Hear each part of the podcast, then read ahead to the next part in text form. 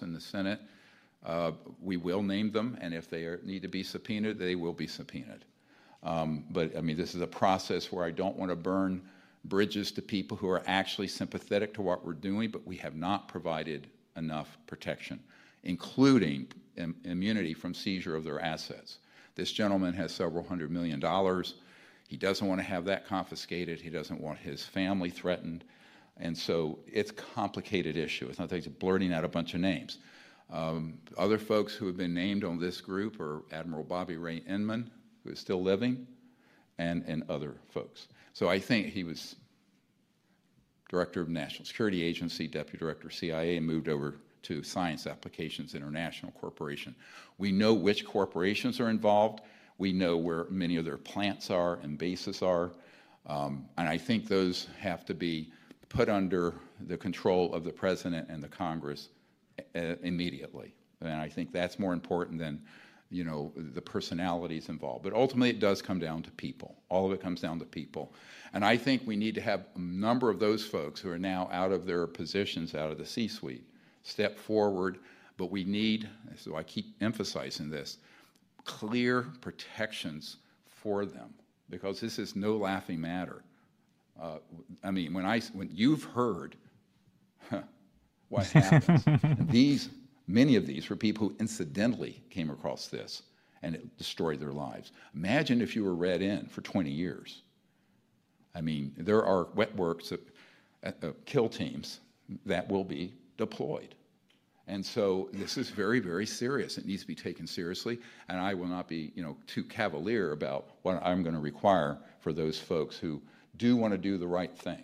Now, the ones who don't want to do the right thing, I said this, we put a clock on it. The Congress and the President puts a clock on that, and then at that point, they get prosecuted. Or, in, by any means necessary, this gets resolved.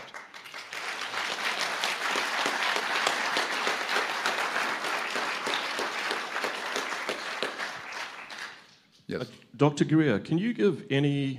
I'm over here. I see, yeah. Uh, Gavin McClelland. Sorry, can Mike. you give any uh, clarification on the Van Allen radiation belts? There's a lot of dissension about the Van Allen radiation belts.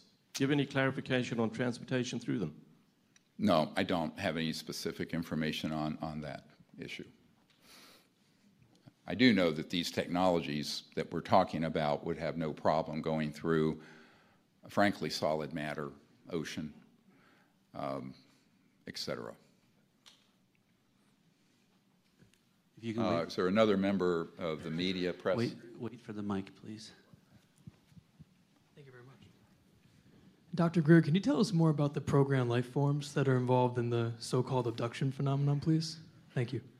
Yes, well, those, you know, they've been around for a very long time. As you know from our Air Force Office of Special Investigations witness who appeared in Unacknowledged, that documentary in twenty seventeen, Uh, in the early days, and I actually have met with people on the tactical teams from the good old days where they would have uh, people who were short, looked, whatever, and there was stagecraft. All his documentaries are on Tubi right now. On these electrogravitic devices. For free. Using so various check them out. Chemicals. And all right, Mondo. To appreciate people. you. Chat with you, man. is to present a false threat from space. This is what Wernher von Braun, who invented the rocket, with uh, for Germany in World War Two, told Carol Rosin on his deathbed and begged her to try to prevent the weaponization of space, and et cetera. He knew this was going on in nineteen seventy-four when he made that warning, and you can see her testimony in the Disclosure Project uh, uh, uh, website uh, on YouTube. However, uh, it evolved from that point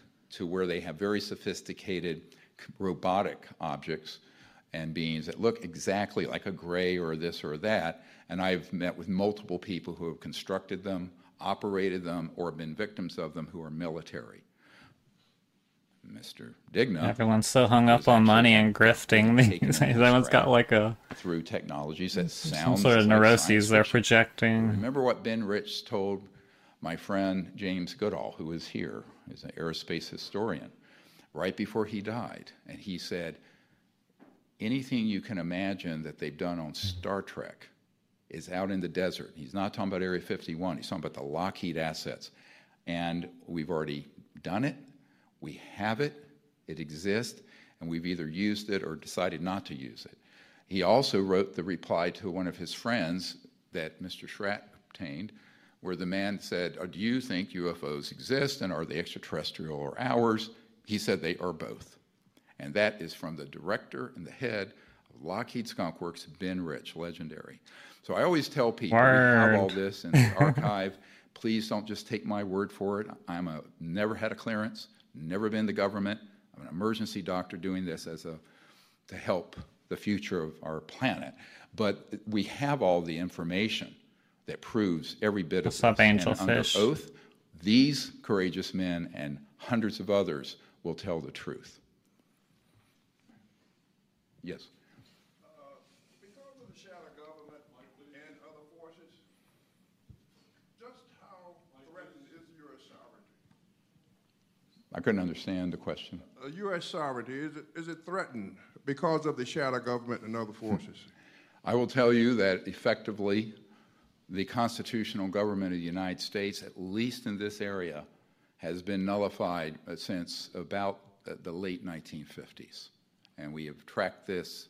Uh, it, it's a huge problem. Senator Inouye knew it. Now, in other regards, it's business as usual. But remember, this organization is transnational. It operates globally with alacrity, as I mentioned. And so this is not just a U S problem. It's a global problem. But the center of gravity of it is here in the United States. Other questions before we need to move? Uh, Cassandra Joan Butler from uh, Pathfinder News. Doctor Greer, thank you. This has been mind-blowing, but uh, are there international groups such as yourself, uh, similar to Disclosure Pro- Project, across the globe? Are there networking with other like minds? Well, yes, we have people involved with what we're doing in various other countries, uh, including Russia in their space program and, and other places. We recently obtained the testimony of a Russian general that back in the Soviet era, where an extraterrestrial vehicle and beings put some of the people at an uh, intercontinental ballistic missile site kind of in stasis so they could go in and fixed an overheating missile that wasn't being detected that could have blown up. That could have triggered World War Three. Now, I will tell you, there are a number of incidences that involve nuclear sites, weapon storage areas, et cetera, where there have been, and, and power plants, where there have been E T craft, because there is, there's energy being given off from those systems that are beyond the electromagnetic pulse spectrum that Doctor Zohari, who was here this weekend, who's a physicist, described in, in the scalar range. So I think that the uh, interstellar civilizations, these extraterrestrial civilizations, have a profound concern because those could be a threat to them. Those energy you want to see U F Os more than we? That'd be sweet. I actually honestly believe you might, because of those drug-running U F Os are probably full of weed. That humanity is filled with promise, and I think they have been trying to warn us and keep us from going down the path of either geophysical uh, disaster or Uh, war that, that would be using these sort of weapons. The most dangerous weapons are unacknowledged. They're not the nuclear ones. They're the ones that Mister Hecker's talking about and others. And uh, we have a great deal of information on that. I have folks who worked for the N S A and also Raytheon who have used some of those uh, in horrific ways to trigger deliberately uh, earthquakes and other problems. So th- this is something that is very serious, um, and it has to be gotten under control. And I say that these projects need to get under supervision and control by some sane folks who aren't sociopaths.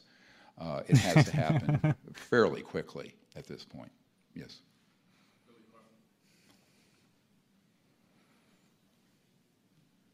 And, and here, hello? Oh. Billy Carson, Forbidden Knowledge T V. Billy Carson! I'm in. Holy shit. With regards to the civilian RICO. Shout out uh, to Forbidden Knowledge T V. Can we foresee, if this process is successful, any potential prison time for any of these corporate execs that are behind this? Look, an eye for an eye leaves the whole world blind. I think what we want to do first is to gain their cooperation with the effort. Uh, we hope we can exert enough pressure both through what we're doing as civilians, through a civilian RICO and other actions, as well as what's happening in the Congress, that that gets resolved. Uh, what you don't want to do is just throw down with folks who have technologies. And I will tell you, this is sensitive, but when I was briefing Admiral Tom Wilson, who is the head of Intelligence Joint Chiefs of Staff in nineteen ninety-seven, twenty-six years ago, I can't believe it's been that long, um, he, at the end I asked, you know, we need your help to get these projects under proper control. And he says, well, does the Secretary of Defense, I can't do it without his, and, and he's not giving me that order. I, he says, what about the President? I said, no, the President has been waived off. This is Bill Clinton, and I know exactly how that happened. Uh, so, because I was very involved with Lawrence Rockefeller and all the Clinton uh, issue. So the question becomes very quickly, and he said to me, how would we take on a group who have technologies a thousand years beyond what I know we have, which is the best thing I can deploy is a B two stealth bomber. So this is a very serious issue strategically. How do you approach this? Now, the constitutional government of the United States has the rule of law, and I think if it's disclosed properly, the support of the populace and the people, and the rank and file. And I want to point out, virtually all of the Disclosure Project witnesses, except some of these few that are very much at the top, were just obeying orders. They were at a site, they were Delta Force, or a Navy SEAL, or what have you. They didn't know that the management of it had escaped constitutional control. And I didn't know that until nineteen ninety-three. And that was, of course, my coming of age when I realized, my God, the President and the Director of the C I A are being denied access, and then multiple senators and congressmen that I met with privately. So I think that what we want to do is resolve this in a peaceful, legal fashion, and we do not want to just go straight to, you know, DEFCON one, right? We don't want to go to, to that. So I, I think we need to do that in the next six months, however. The information I have, I don't want to go further than that, is that a clock has been placed on this. It must be resolved within this year, early next year. What's that all about? Things are going to deteriorate significantly. Wow. Who in Congress is supporting you? You know, I don't want to really go into, I mean, let them speak for themselves. Uh, when I take meetings, I take them, if they're confidential, they're confidential. Uh, I'm not important in this. It's not supporting me. You know, at, you know, I'm sixty-eight. I was thirty-four when I started on this path. I'm double my age. I'm not going to live another thirty years probably. So, you know, my point is I want to be a means to get the intelligence, the information, put the coalition together to move this forward. And I think it's going to I need... I think he's uh, genuine about that. I know the members of Congress who have come forward about this already, such as Congressman Tim Burchett of Tennessee, who has called for these open hearings. He's on the House Government Reform and Oversight Committee. There are many members of Congress who are awakening to this problem. The, pr the issue is they're moving much too slowly. That's you need to government. Contact these members of Congress and also the White House and the Office of the President, and say this needs to be dealt with expeditiously, because they now have in their possession the entire Disclosure Project Intelligence Archive. And what I have to say about that is no more excuses. No more excuses. They have everything they need. Awesome.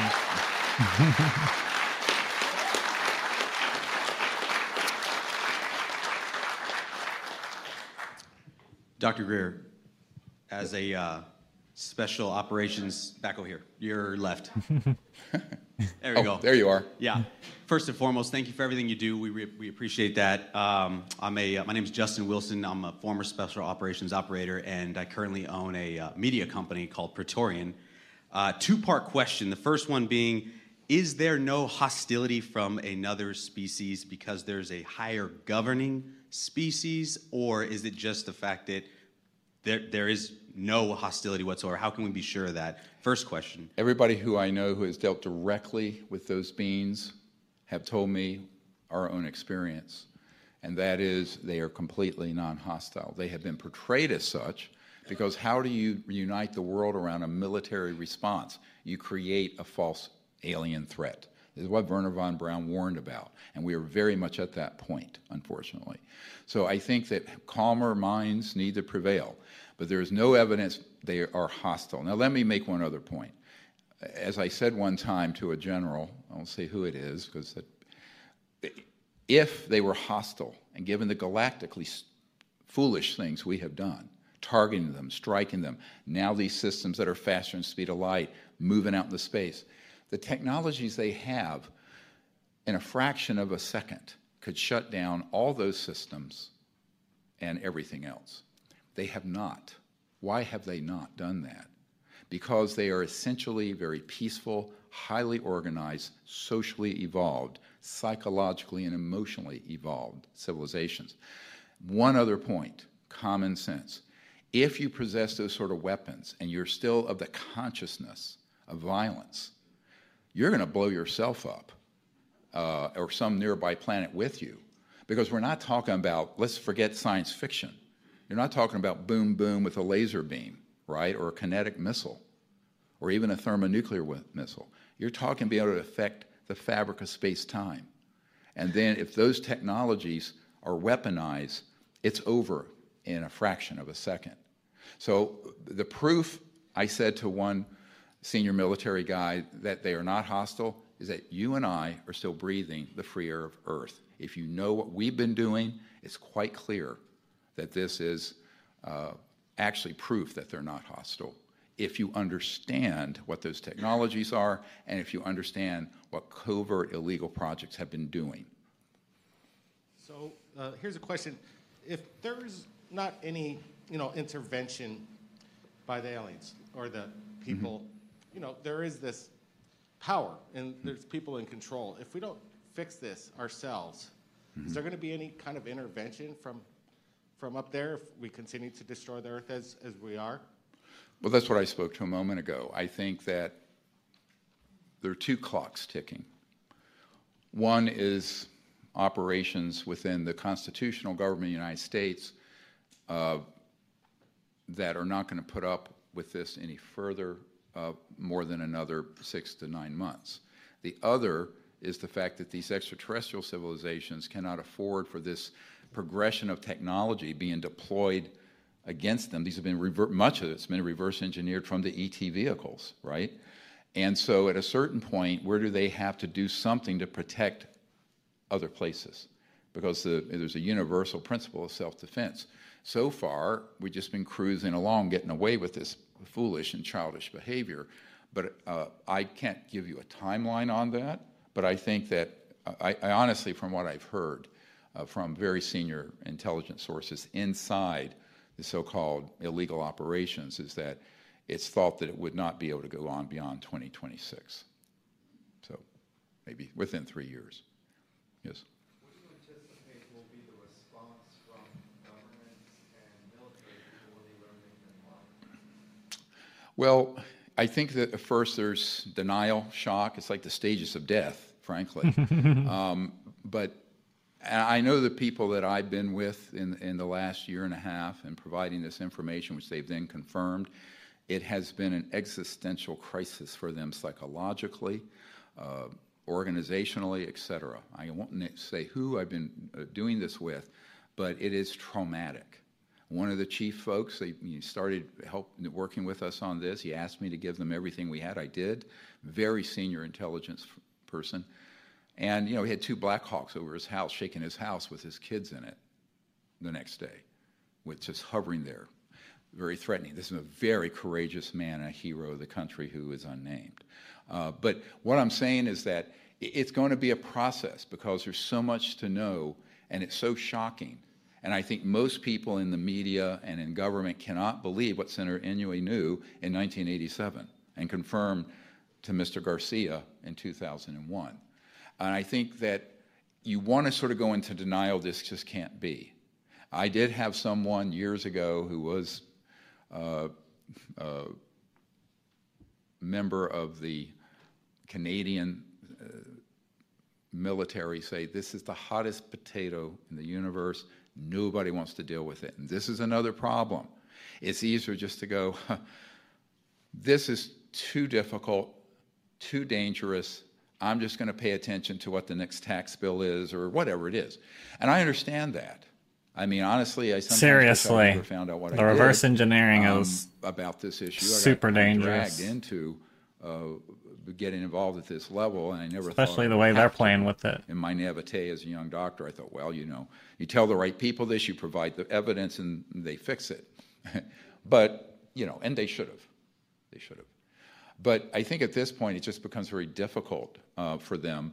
And this is why what we're trying to do, if we can get some help from guys here and listening, is that we need someone who's a very good data scientist and data file uh, person to take this entire archive, finish it. Only part of it's been scanned in. We have an enormous amount yet to do. And so it can be organized, and then I would do briefing modules, maybe, I don't know, a dozen, twenty of them, that would uh, connect all that evidence and testimony into uh, intelligence assessments.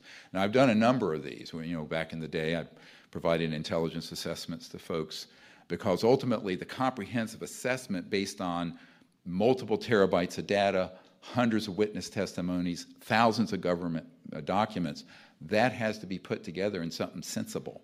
But that's a very heavy lift, by the way. Uh, but I think that's what we need to do, so that if you're the National Security Advisor or the President or chairman of a committee in the, in, or, or their members, that they can go from understanding it in a methodical way, because it's so much to unpack. And it's so overwhelming. And, but that's just something I, I haven't had time to do. On my free time, we'll work on it together. Uh, yes. Yes. Thank you very much. I understand your proposition of benevolence. Uh, I'd like to follow up a little bit what the gentleman over there said about hostile intention, one of intention of our uh, E B Es. Mm-hmm. Have you ever had any information or uh, relate to you towards uh, genetic manipulation of the species that had been ongoing or previously talked about, which would, of course, construe a national security threat uh, to, to the Republic? Has any of that ever come your way? Well, I've certainly heard about it, but what I've heard is the reverse, that our classified projects have taken genetic material and altered it for various purposes, including cloning projects and these program life forms. So in reality, it's probably flown the other way uh, from the folks I've heard. Look, I've been told we have to be out of here at five. I thank you for your patience. I know we went over about an hour, but help us if you can, and that's God okay. bless all good. of you. We'll see you soon.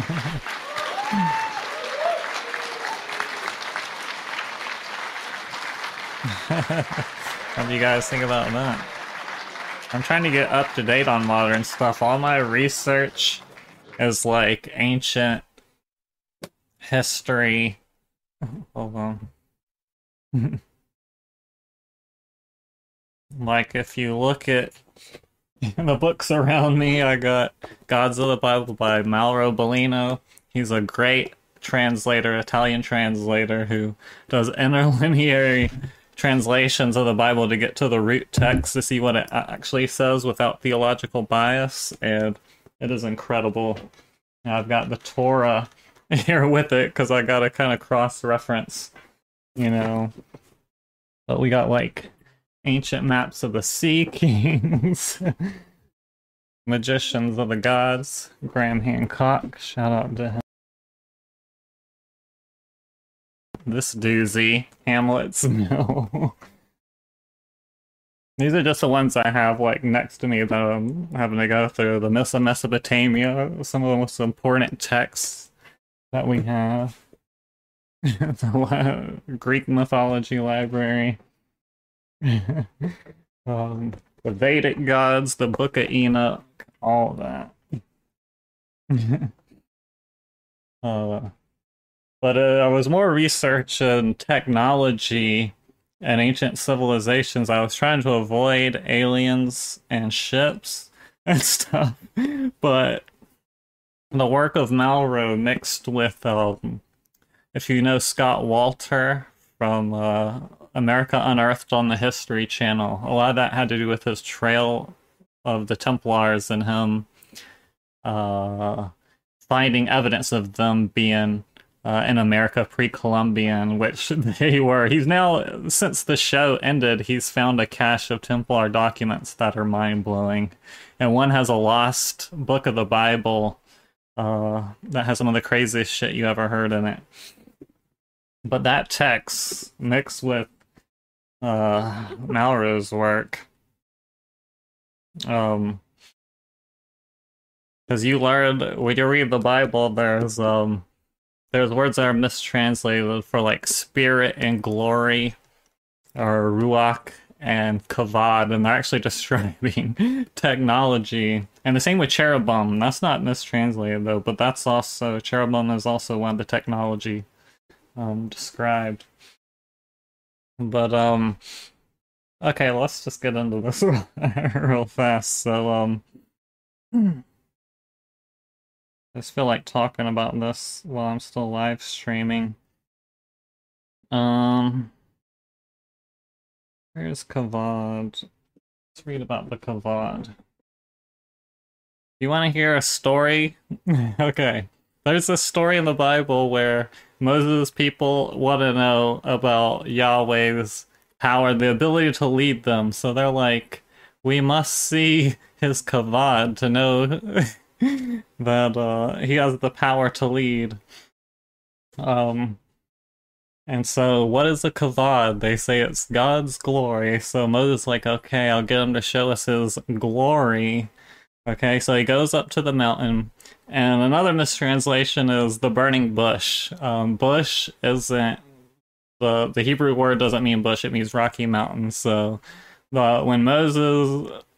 He goes to the goes to the mountain because fire on the Rocky Mountain was a sign that Yahweh was on the mountain, so that's how he always knew to go meet him up there. Um, and so he goes up on the mountain. I gotta bring up a book I have on my Kindle because I'm just gonna read you straight up. All right, the glory of God. Okay. This is just going off the rails. No one has to stay for any of this, but I'm about to go full technology and aliens in the Bible. Okay, so if you read the Hebrew Bible, let me bring it up so that you believe what I'm saying, because I don't know how many people, but you see. It says, like, in the... I'm terrible at this. In the beginning, Elohim created the heavens and earth. Right? And Elohim said, let light come to be. And all that. Okay. So Elohim, in the Christian Bible, Elohim and Yahweh is translated in the Lord and God. It's all, like, condensed. It's completely construed, but in the Hebrew Bible, there's the Elohim, and Yahweh is one of the Elohim, and there's many. There's at least twenty-something in the Bible. Some are named, some aren't, but they have advanced technology. They have Ruach, Kavod, Cherubim. Okay, so, um, the Elyon in the Bible is the leader of the Elohim, and he's divvying up tribes of humans to give to each Elohim, and Yahweh is given Jacob's tribe, but they have no land and they're found famously wandering in the wilderness. Yahweh's like, this is some bullshit.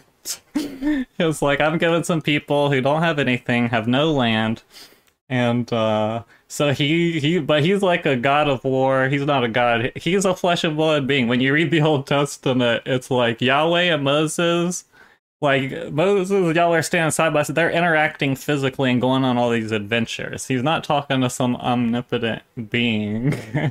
And so, um, Yahweh is, is, like, dead set on getting his people in shape to go conquer uh, the Holy Land of Canaan. And so, um, so anyway... Yahweh tries to lead these people, and um, after the Exodus, Moses is like, my people need to see a sign of your power, they want to see your kavod. Well, what is a kavod? They say it's the glory of God. Well, let's take a look at the text and find out what the kavod actually is, through context. And also, kavod, if you look uh, up the Hebrew definition, I think it just means, it doesn't mean glory at all, it means like large, heavy object. But this is what we're going to do. So, we're going to read this. The glory of God. We must say that the glory of God is a concept not easily understood. It has several meanings related to each other, but they're also independent. The... And he's got the actual symbols. The Hebrew symbols is the Hebrew term alternately readable as either kavod, kabod, or kavod, kabod. It derives from a verb indicating the concepts of to be relevant, or to have importance, or to be honored, or to be tough. But the adjective kabod identifies what is heavy, grievous, difficult, important, honored, but also insensitive, hard-hearted. Greeks have translated this term with the word doxa, which in turn has been translated in the modern languages with glory. The translation of this term has always been influenced by a divinity representation that, as we have seen, does not correspond at all to the Elohim's description in the Old Testament. Elohims were, in fact, anything but spiritual beings. The fanciful theological elaboration has been totally twisted the meaning of the term in order to make it the representation of a deity eminence and make it parallel with the concept of sanctity. Here the translation of the concept of glory means something quite different. This change in the meaning is due to the need felt by theologians to find a way to reconcile the term kavod with the idea of God that they have artificially elaborated. In fact, the root consonant refers very clearly to the concepts of being heavy, tough, strong. Strength and weight are thus two key aspects inherent to this term, and fundamentally to all words with this root. By extension, to be powerful also indicates being rich and therefore honored. In other words, the meanings of weight and honor were interpreted as attributes of God seen as spiritual and transcendent entity capable of becoming eminent when he chooses to reveal his presence to the faithful people.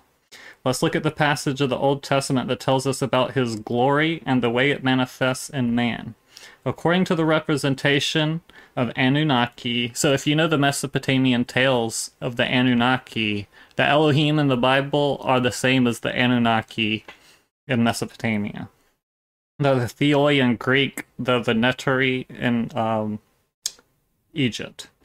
So, according to the representation of the Anunnaki Elohims in the Bible, individuals of flesh and bone, material creators of the human species with which they kept on having relationships. Of course, we must not forget that if this hypothesis is valid as we think, there was not an equal relationship between the two species. Even if man was created with resemblance to the Elohims and with their image, their Salim, that's the whole other thing. The Salim image was removed, not a rib. We must remember that the latter were individuals whose power and importance were, as, were much more superior to the atoms, which is humans. In short, it was about a balance of power regulated by a pact of coexistence in which one of the parties was undoubtedly the stronger party. Therefore, the latter had weight, and his weight was duly recognized and honored. Man in his weakness could not do otherwise. And we got a little side little thing about the covenant. It is useful and interesting to recall that the expression Old Testament indicates a covenant, the old one, an agreement between an Elohim who proposed it and people that accepted it. Okay, the Ten Commandments were not for all of mankind. It was local laws Yahweh was given to his people, because immediately after making those rules, it's like, okay, let's go genocide all these people. So the whole thou shalt not kill was just a local law, because then they went and, like, ethnically cleansed the Holy Land, okay? There's a line literally in the Bible that where God or Yahweh says, kill them all, even newborns. Okay? So.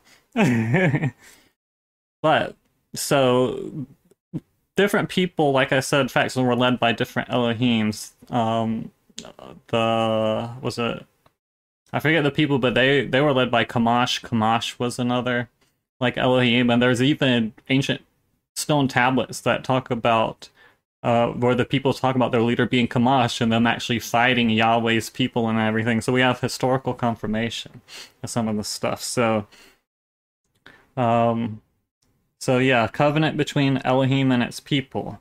What is never sufficiently emphasized is that the people could choose to not subscribe to this covenant. They had no obligation to accept it. the Ten Commandments. All commitments are born only after a second party acceptance. In short, the Jews did not have the idea of God as a transcendent and unique entity, and therefore the relationship with him was not perceived as an ineluctable. In other words, they could refuse any contract or commitment which was presented to them. The whole history of Israel is full of betrayals, abandonment, cults dedicated to other deities, also called Elohims. One line in the Bible literally states Yahweh is the greatest of the Elohim. So if, if there's more, that definitely states there's more than one Elohim. Because people will try to say it's not plural, but it is. Or, uh, and the Christian Bible try to use the whole plural that it's uh, the Father, Son, the Holy Spirit is what makes it plural, but that's just bullshit. Uh, the whole history is full of betrayals, abandonment, and dedication to other deities, also called Elohims, all concrete, all present like the Elohim leading Israel, and with whom there have been this alliance. The Jews would serve him, and he would help them conquer the land and become a nation. The same Elohim repeatedly calls himself jealous, and we wonder, how can one be jealous of a partner if there are no rivals in the relationship? The covenant or pact provides for an exchange, a giving and receiving, which only involves the two parties at the expense of people who were not included in this absolutely concrete and human alliance. The covenant provided for the exclusion of outsiders, even their total annihilation if necessary, in order to achieve the goals common to both Elohim and Israelites to conquer and govern over a territory.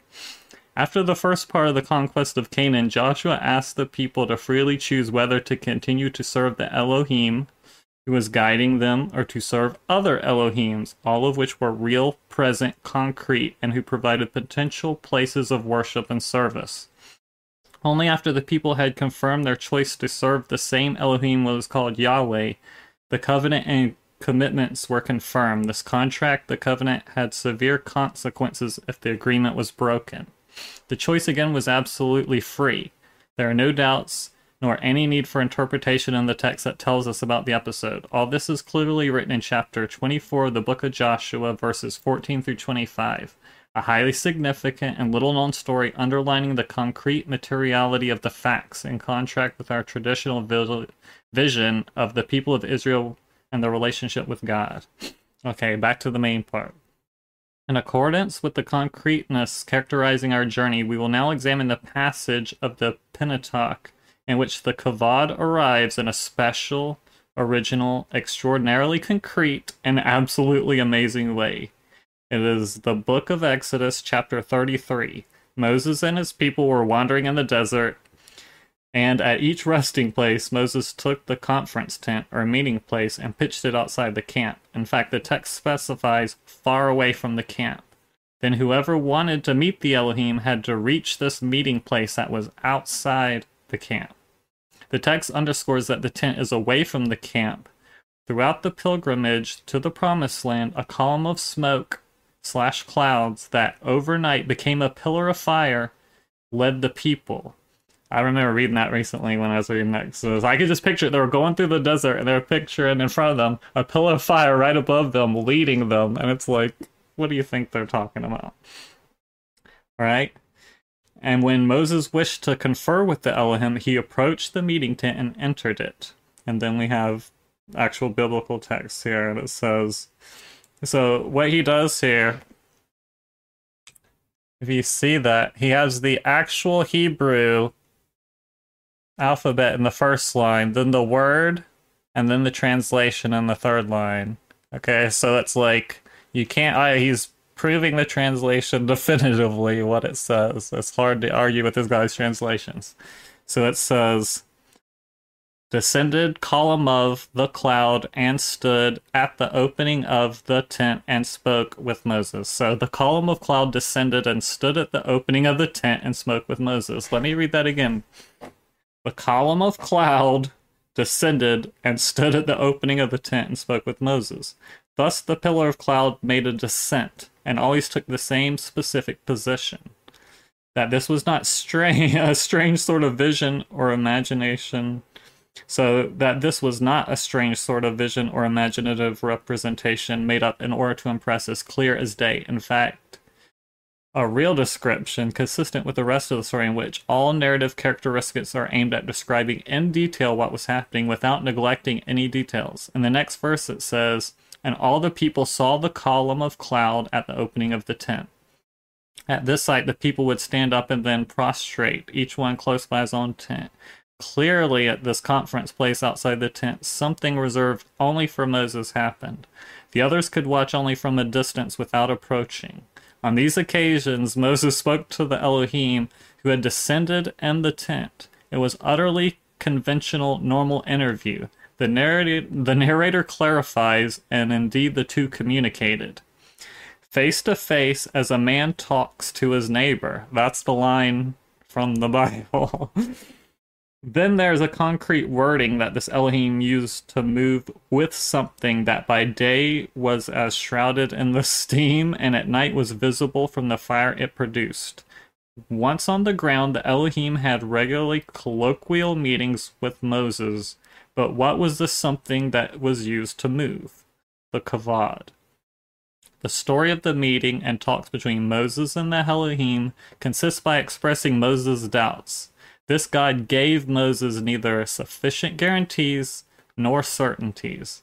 Then Moses actually asks him to lead the people on the way to the promised land and stresses that everyone needs to see very clearly that the Elohim is with them. Otherwise, there is no distinction between these people and any others.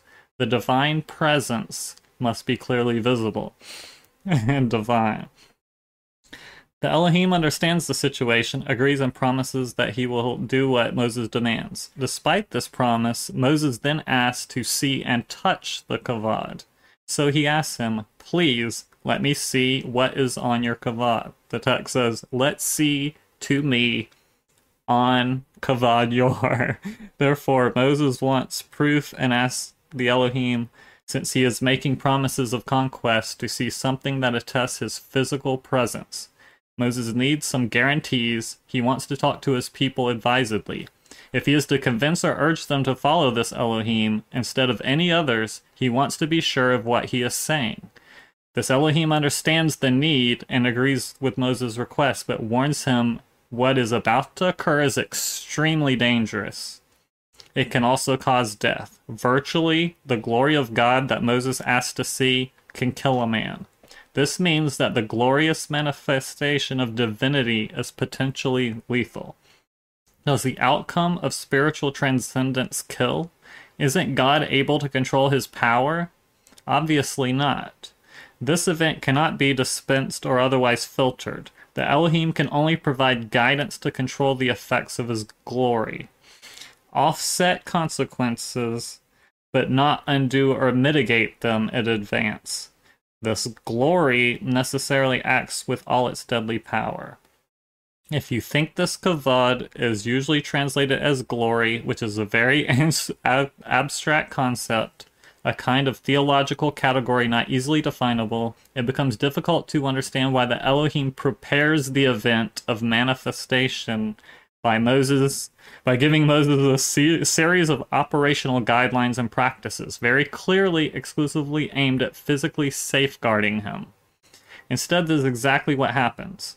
The Elohim gives Moses some practical guidelines and precise precautions. After telling Moses he cannot look in front of it, stand before it, question mark, because he would die, he adds a piece of advice, practical guidance. Exodus thirty-three twenty-one. "Here is a place close to me, and you will stand up against the rock." So here's a place close to me, and you will stand up against the rock. This indication is so colloquial and concrete as it seems we are watching the scene, and the gesture of the arm indicating the very place of sort of saying, "Stay here and try to keep firmly in place." Apparently, this measure did not seem sufficient, considering that the Elohim adds a further recommendation. Exodus thirty-three twenty-two. "And when my kavod passes by..."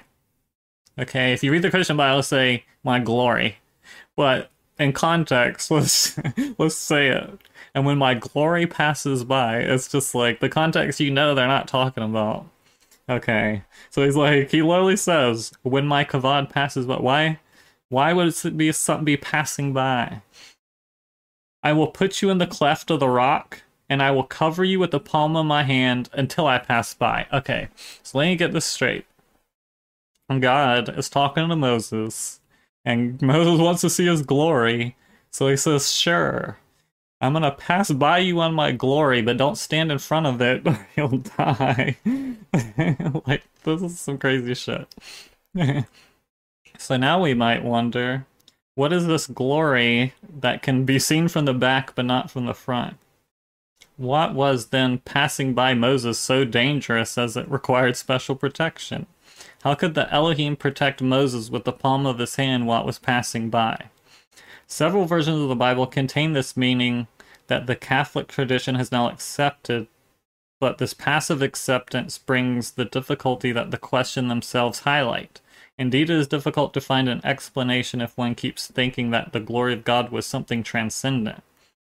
The solution is in fact possible when presented in the light of what we are trying to demonstrate, the concreteness of the described event.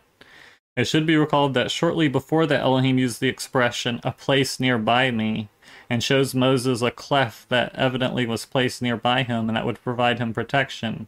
The word calf, hence express capi, of the aforementioned verse also indicates a cavity as the palm of the hollow hand. That is not all. Another meaning of the root calf is rock. Its meaning in Hebrew is borrowed from Aramaic, therefore we can suppose to overcome the traditional interpretive difficulties, thinking that the Elohim advises Moses to remain in the cleft of the rock and that he will repair, cover the cavity while passing. Summarizing, Yahweh agrees to show the kavod in action, and to do so without producing irreversible consequences for Moses. He orders him to take cover in the cleft of the rocks.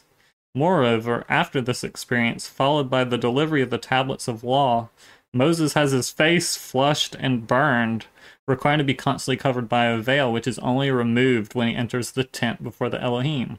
What has happened?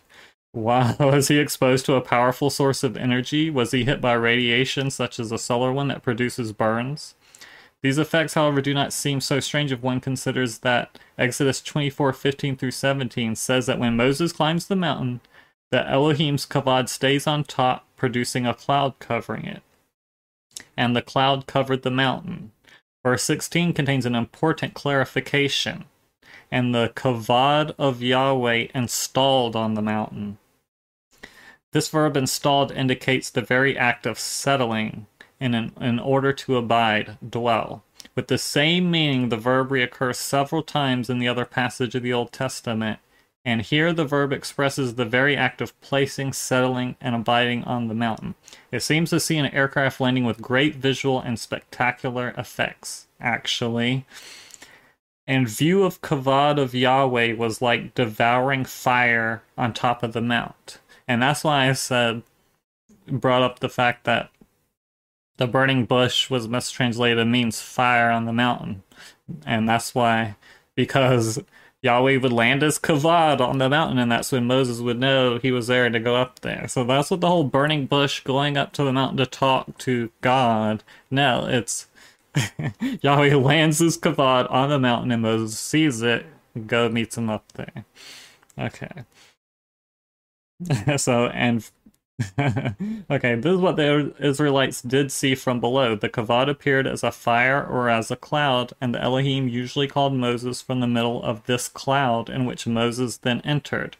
Therefore, this is a description of a concrete and evident physical event, a phenomenon taking place before everyone's eyes and observable even from the valley below. Particularly impressive is the so-called theophany or appearance of God described in chapter nineteen. When the Elohim manifests on the mountain, along with seemingly terrifying phenomena, thunder, flashes of light, and a loud and prolonged sound similar to a trumpet, on that occasion, before the Israelites' terrified eyes, Mount Sinai. So on Exodus nineteen eighteen, it smoked from all faces because Yahweh descended on it in fire. These descriptions are too detailed to be interpreted as visions or memories of atmospheric phenomena, which nomads were certainly used to. nor can it be interpreted as a naive desire to make up some form of appearance aimed at amazing the reader. Religious literature has done much more in this sense. Here we are reading about extraordinary events witnessed by an entire group of people. This was a specific phenomenon absolutely new to the ordinary experiences of those people, consisting of images, sounds, and situations that, if for a moment we get rid of prejudices and freely follow the current thinking and knowledge, are caused by the presence of something that manifested very powerfully. Indeed, the ter- term kavod does identify this, what is heavy and strong. Today, kavod adjective could be an airplane, a tank, a ship, an elephant, perhaps just a traveling machines used by the Anunnaki Elohims. So, okay. So they establish Yahweh is one of many Elohim, and they have technology such as kavod, but there's also ruach and cherubim. So, now, Yahweh wanted to go conquer the the Holy Land. So he sent twelve spies to go look inside, and when they came back from the land of Canaan, they were terrified. There was giants, all sorts of shit, because they were ethnic, ethnically cleansing the remnants of the Nephilim and the Raphim. Rapha, Raphaim, something like that. It's similar to Nephilim, but they're both giants, right? And they were the byproduct of the Elohim mating with human women. And so they were going around, and King Og was maybe the last of the giants left. And you have this whole king, these sixty kinged giant walled cities in Canaan. And Yahweh ordered, like Moses, them to pretty much genocide the place. But that comes later. First, he sends spies, and he wants them to go in. But they're terrified. They won't go. And so Yahweh punishes the Israelites by literally making them wander for forty years to kill off an entire generation. So the next generation will be more obedient, you know, and follow his orders and have faith, because, you know, Yahweh has aces up his sleeves. He has, he has something uh, that's only alluded to in the Bible. I was reading the plagues of Egypt, and it seemed like Moses was using his staff to control something that was coming into Egypt and raining down hell on Egypt, okay? Well, let's get to Scott Wolter's research. Scott Wolter is a geologist that's been following the path of the Templars, and he came across the most extraordinary cache of documents, of Templar documents, that tell... I mean, I can show you, I have the pages on my computer I saved, and they have... Um, the Templars. So there's this Templar. It's got a um table of contents, and in it there's like the secret of Moses' Ark. And literally, I have the page. There's a diagram of the Ark, and it tells you what the Ark is and how to build one. It's written in Theban, but it's also encrypted. So I tried translating it, but I don't have the cipher code. I could translate the Theban, but it was all gobbledygook because you need a cipher code to actually translate it. And the person who has the page has it. But they've confirmed that uh, it's a power source. The Ark of the Covenant is something that can be built. There's an instruction manual, which the Templars have, and it's a power source. Um, but anyway, let's get to crafts. One of the, so, let me bring up um, the Book of Numbers.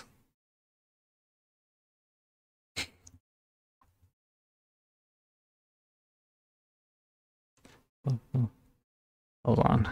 So,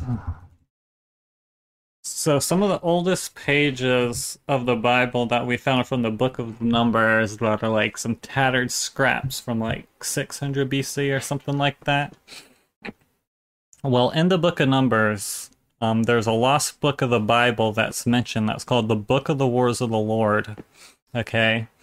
And uh, it's mentioned in Numbers twenty-one, thirteen, and fourteen. And it says, "From there they set out and camped on the other side of Arnon, which is in the desert and bounding the Amorite territory. For, for Ammon is the border of Moab, between Moab and the Amorites. This is why the Book of the Lord of the Lord... sorry, this is why the Book of the Wars of the Lord says... Waheb and Supa and the ravines of Ammon, and, and at the stream of the ravines that lead to the dwelling of Ar, which lies along the border of Moab." That's a line from the Book of the Wars of the Lord. That's our only mention of this lost book. Okay, we have one line from the Book of Numbers that references the Book of the Wars of the Lord. Well, apparently this book was very important to the Templar Order.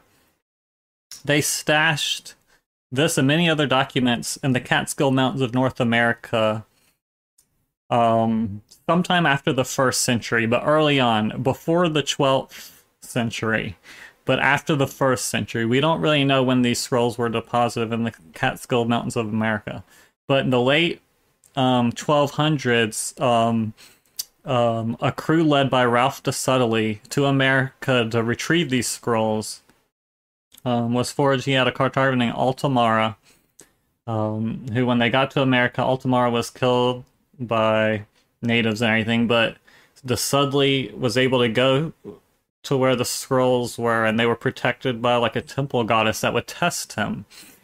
And I guess she tried to seduce him, and it, it's the whole thing where it's like, you gotta be chaste, you gotta withstand, you know, the seduction, and then you pass the test.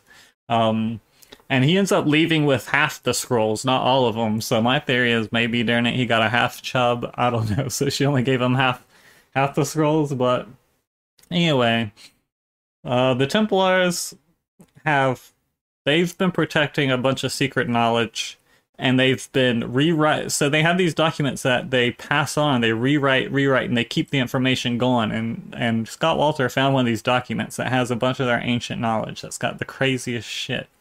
Um, but they found two pages from this lost book from the Bible called the Book of the Wars of the Lord, or the Book of the Wars of Yahweh. And so it's a more detailed description, uh, 'cause, 'cause Yahweh tells Moses to write a book of their, like, exploits. Um, and so this is it. Scott Wolter has found two of the pages of this thing. One of them in a gold mine. Through sheer happens, it is the story of how I got these documents and everything is the craziest shit. And then the things in them is also the craziest shit. But it's just too much to get into right now. But there's two pages. One talks about Cain killing Abel, getting his mark. And then it says his mark is the mark of a slave, but his punishment for killing was to become a slave of the Anu in the land of Nod. And the page ends with it talking about him banging the daughters of Way and spreading humanity out a bit. Um, but let me read you this second page. I've never heard a more... This is... Okay, so this is mentioned in the Book of Numbers and has to be just as all. This is a biblical text that's lost. Pages are now found. It's super old, and it's got one of the most detailed descriptions of a craft you have ever heard in, like, a Bible or an ancient text in general. I'm gonna, let me pull this up, and I'm gonna read you. This takes place, so I think it takes place after they conquer Canaan, and they go come down to Moab to battle, like, the Moabites. Um... I might have to pull it up on here real quick. Yeah. Okay.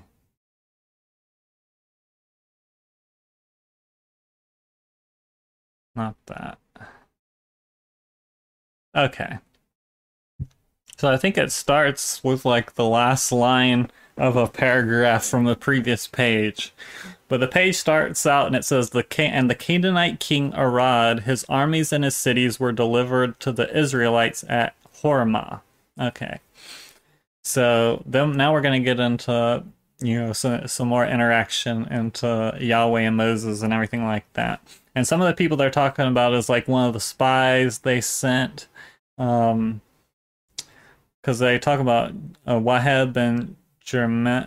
Gemelli, and I think one of them was one of the spies, I'm not sure, but anyway, I had to cross-reference a bunch of these names and everything because I was having to transcribe it from, like, old cursive that was, like, hard to read, and it had all these crazy biblical names and locations. I had to cross-reference to figure out what it was all talking about, because Scott Wolter has released information from this page. He's taken the most important section out and showed it to people, but he hasn't actually showed the full text. But I blew it up on my four K T V. He showed a screenshot of the page, and luckily it wasn't in a different language that's encrypted or anything. And so I blew it up and was able to transcribe the whole thing. So, you know, y'all get it here first. The full transcription of this page. So like I said, the first line is, in the Canaanite king, and y'all are going to want to hear this. This is one of the coolest texts I've ever read in my life. It's going to blow your mind. So this is from possibly six hundred B C or earlier. Okay. And the Canaanite king Arad and his armies and his cities were delivered to the Israelites at Hormah. Then did the Lord say unto Moses, Say unto the sons of Dan, Depart twenty thousand with Waheb and Gamaliel, sons of Azir, son of Amashidai, and return to the river by the Sea of Reeds on the border of Edom. There will the sons of Dan stand with swords and lance before, and shields and bow behind. Yet let thee not, sons of Dan, put foot or toe upon the water or the river, but stand upon the bank and stamp their feet and beat their shields. Let none of the sons of Dan set foot upon the land of Edom, and Gamaliel will prophesy in the name of wisdom.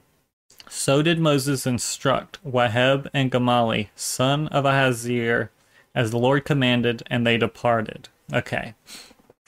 So what's being said there is, take your troops up close to the water, you know, the Sea of Reeds, but don't set foot in it or past it. Come up and then start beating your shields and taunting the enemy. All right? All right, we're getting to the next part. When some distance away off the remnant of the armies of Edom, some forty thousand, those are the enemy troops, some forty thousand with two thousand chariots that had defied the Israelites' entry into Edom, saw the host of Dan approaching, and they prepared for battle. The leader of the Edomites cried out to Waheb, You come upon in stealth when we defied you entry to our country, but you try to do battle now. However, we will destroy you. Then said Gamaliel unto the Edomites, The goddess Wisdom has commanded us to stand such, and we have obeyed, but we not set foot into Edom. Okay. So here we get, this brings in the goddess Wisdom. Okay, this is the craziest shit you ever heard. So this thing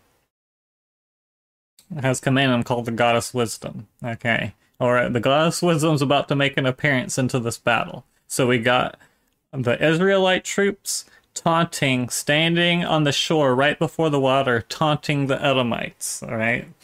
And the Edomites are like, what the hell are y'all doing? And they're like, we're doing what the goddess Wisdom commanded, all right? All right.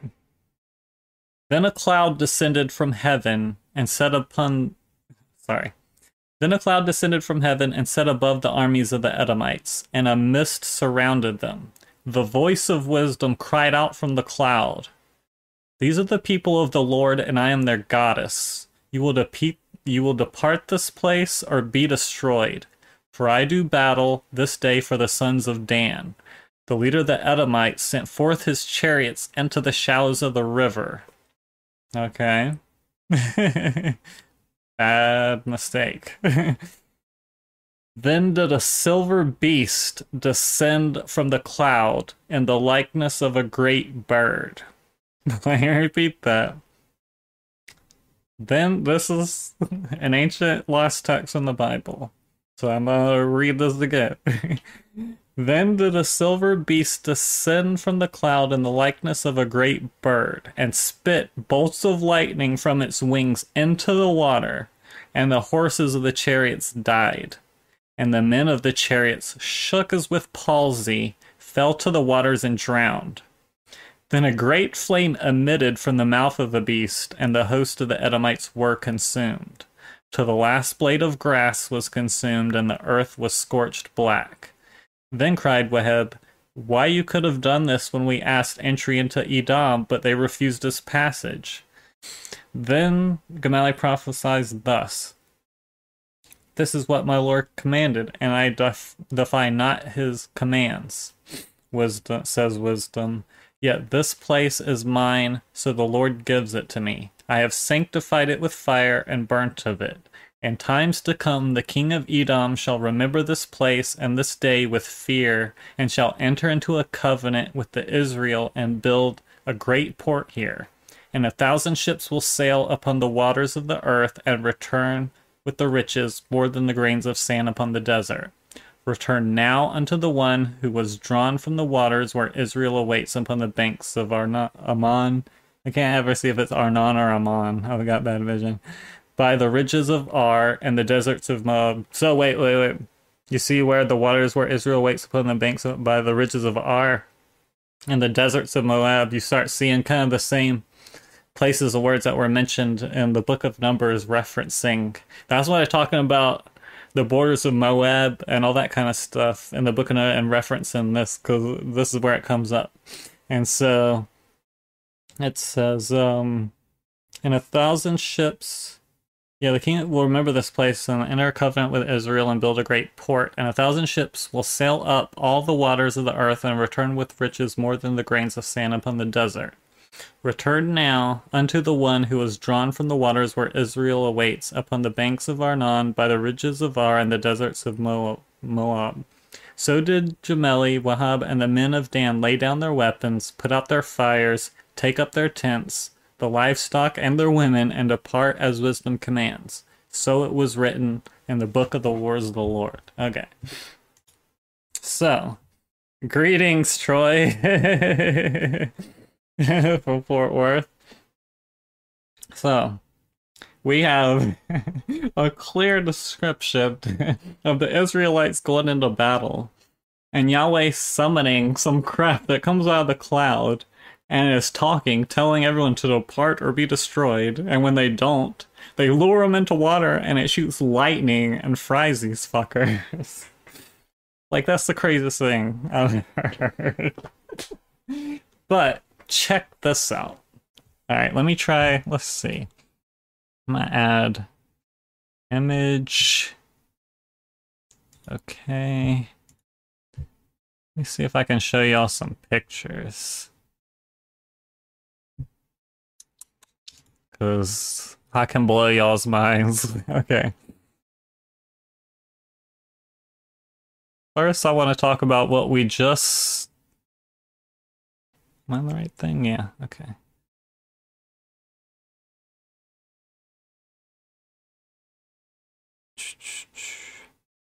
Where are these pictures at? Oh, there they are. I'm tripping. Um...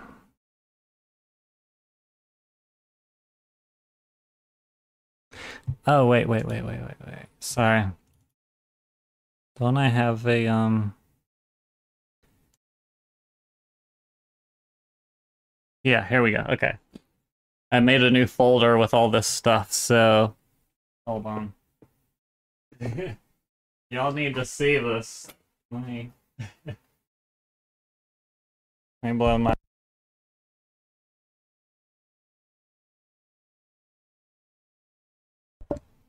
Okay, okay, okay.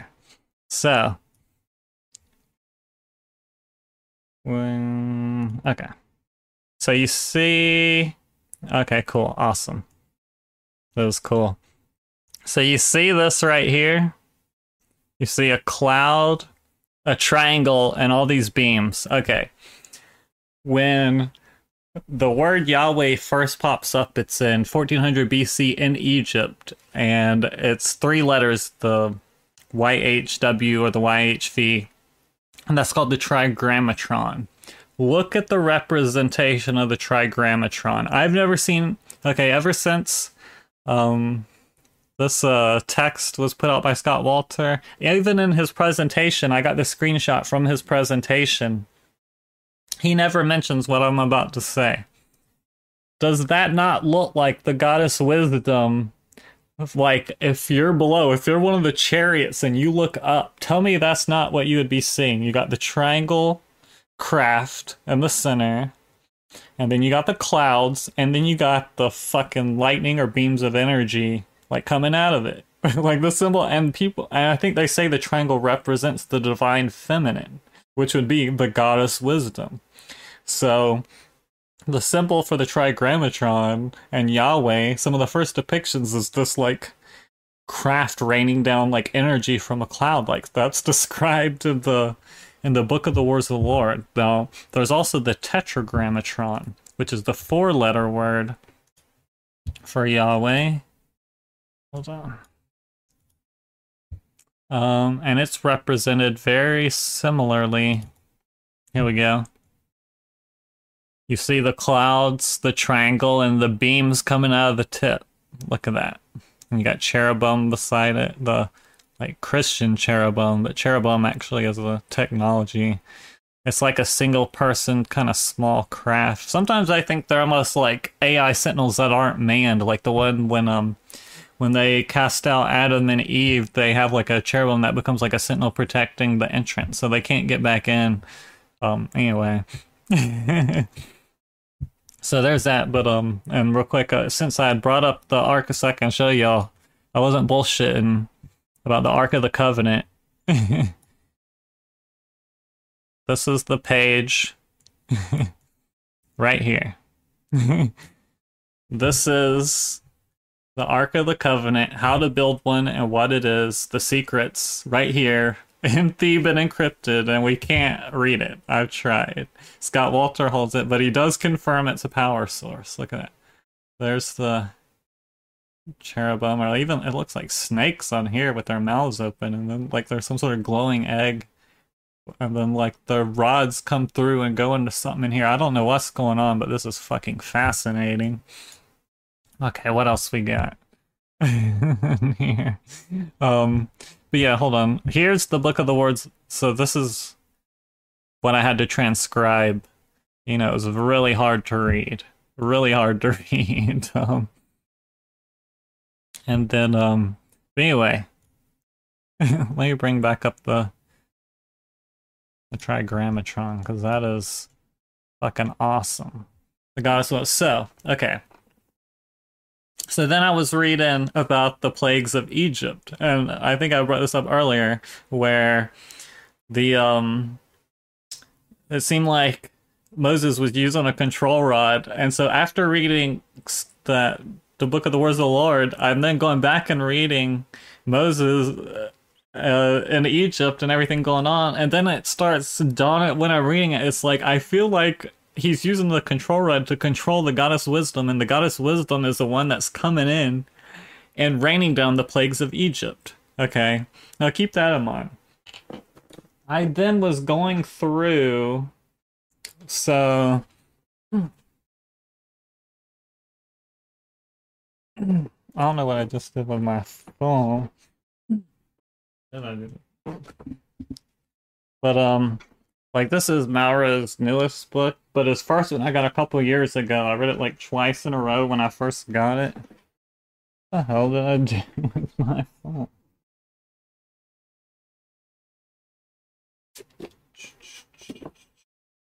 Wasn't I just like reading it for like an hour to you guys? Hold on. Okay. I was sitting on it. Okay,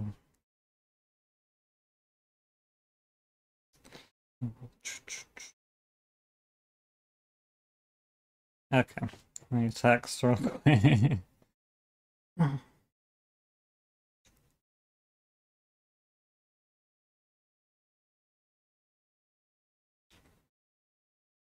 Okay, so, okay, got the phone. Okay, so Maura's first book that was in English that I read a while ago that I was just reading from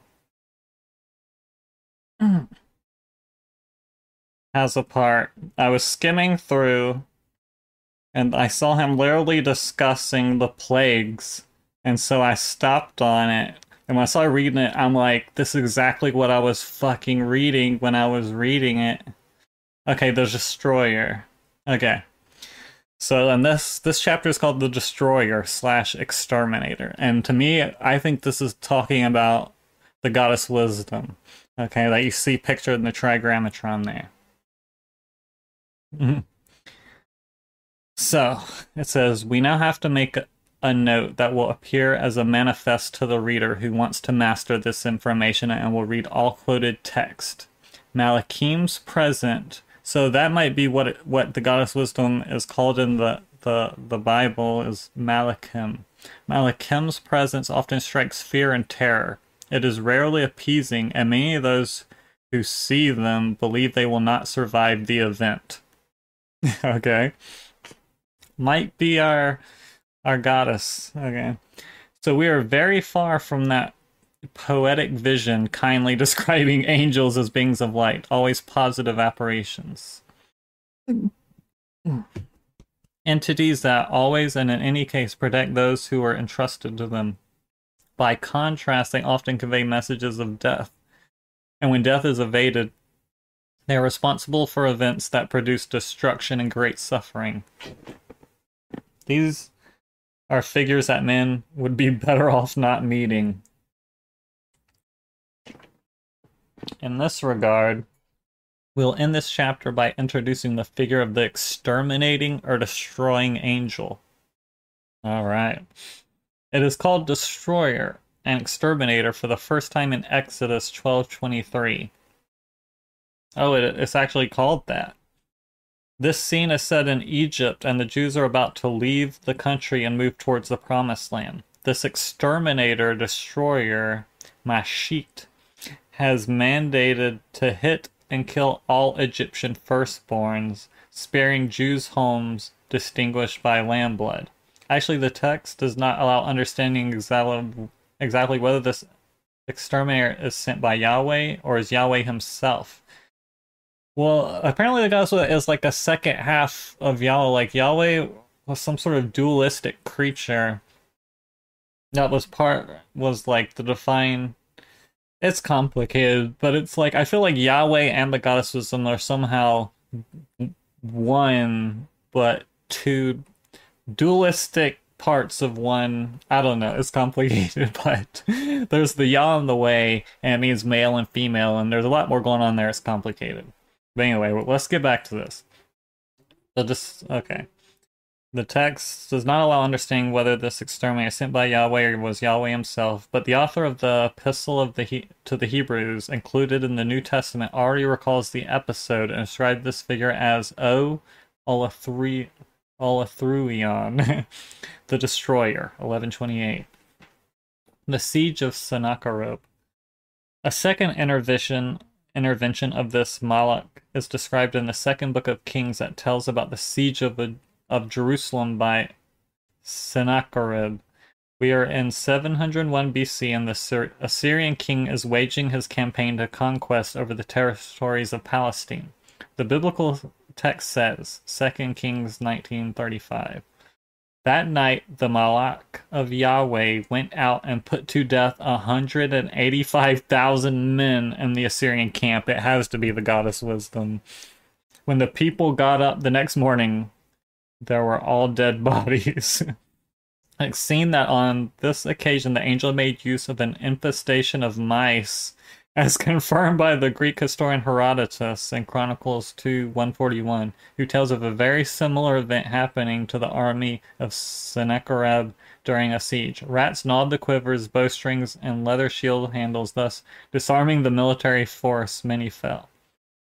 Okay, the plague on Israel. A third intervention of this exterminating angel is narrated in the second book of Samuel that, in chapter twenty-four, describes the census ordered by King David. The census, however, will, was an act contrary to the Elohim's will, who therefore hits the people with the plague.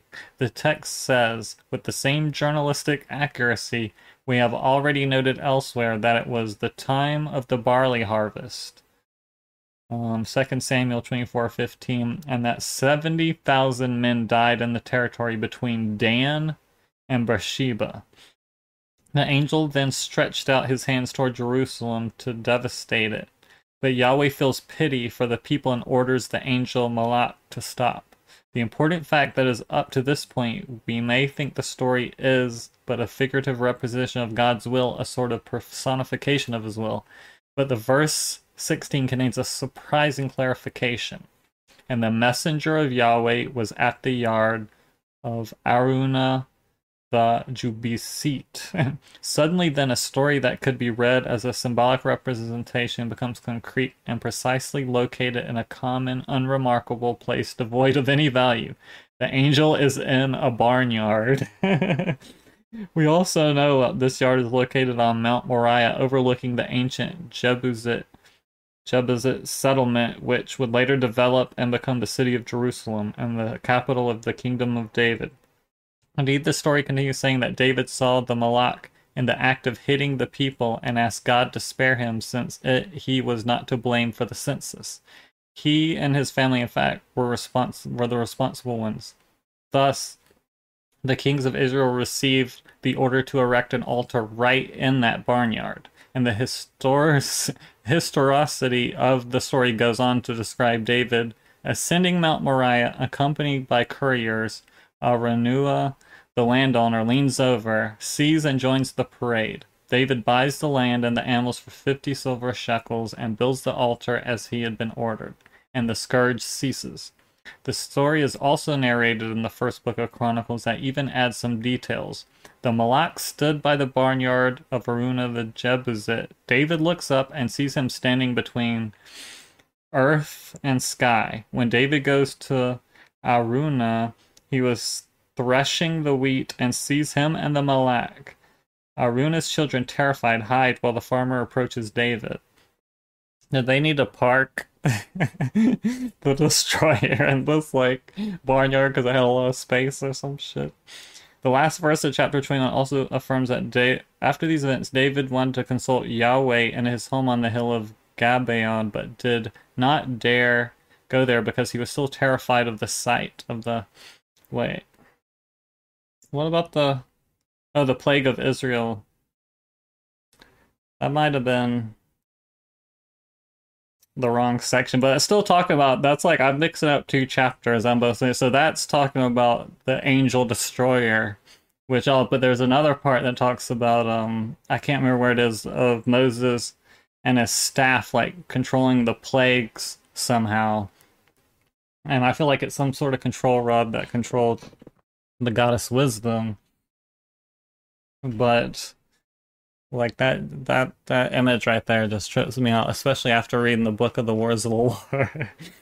But um, there's I could go on forever. I've got a million things around me that this ties into this, that ties, that confirms this, that describes this. So, if y'all ever want me to talk about this stuff, I can and everything. That's not my usual content. It's like, I work seven days a week. I'll work on my normal videos, and then on top of that, I kind of do a lot of this research. But anyway, this was kind of a side thing after the video. So just like rant about some of the U F O research I've been doing, but it's more ancient, um, ancient texts kind of stuff, and nothing like about the modern. That's why I was interested in watching the modern. You know, Stephen Greer's presentation to kind of catch up. Even though I did know I was, I've been catching up on some of Stephen Greer's films and some other stuff, and I'm kind of all over the place, just constantly absorbing information. I appreciate you guys hanging out with me. This was fun as hell. You know, this is definitely one of my interests that I don't get to, like, share. I have fun talking about on my channel a lot, so I appreciate getting a chance to do that. I appreciate y'all stopping by and watching and having fun with me. And get this out of the way. Uh, this cool. Yeah. Okay. But yeah, you guys are awesome. Appreciate you. Thanks for watching.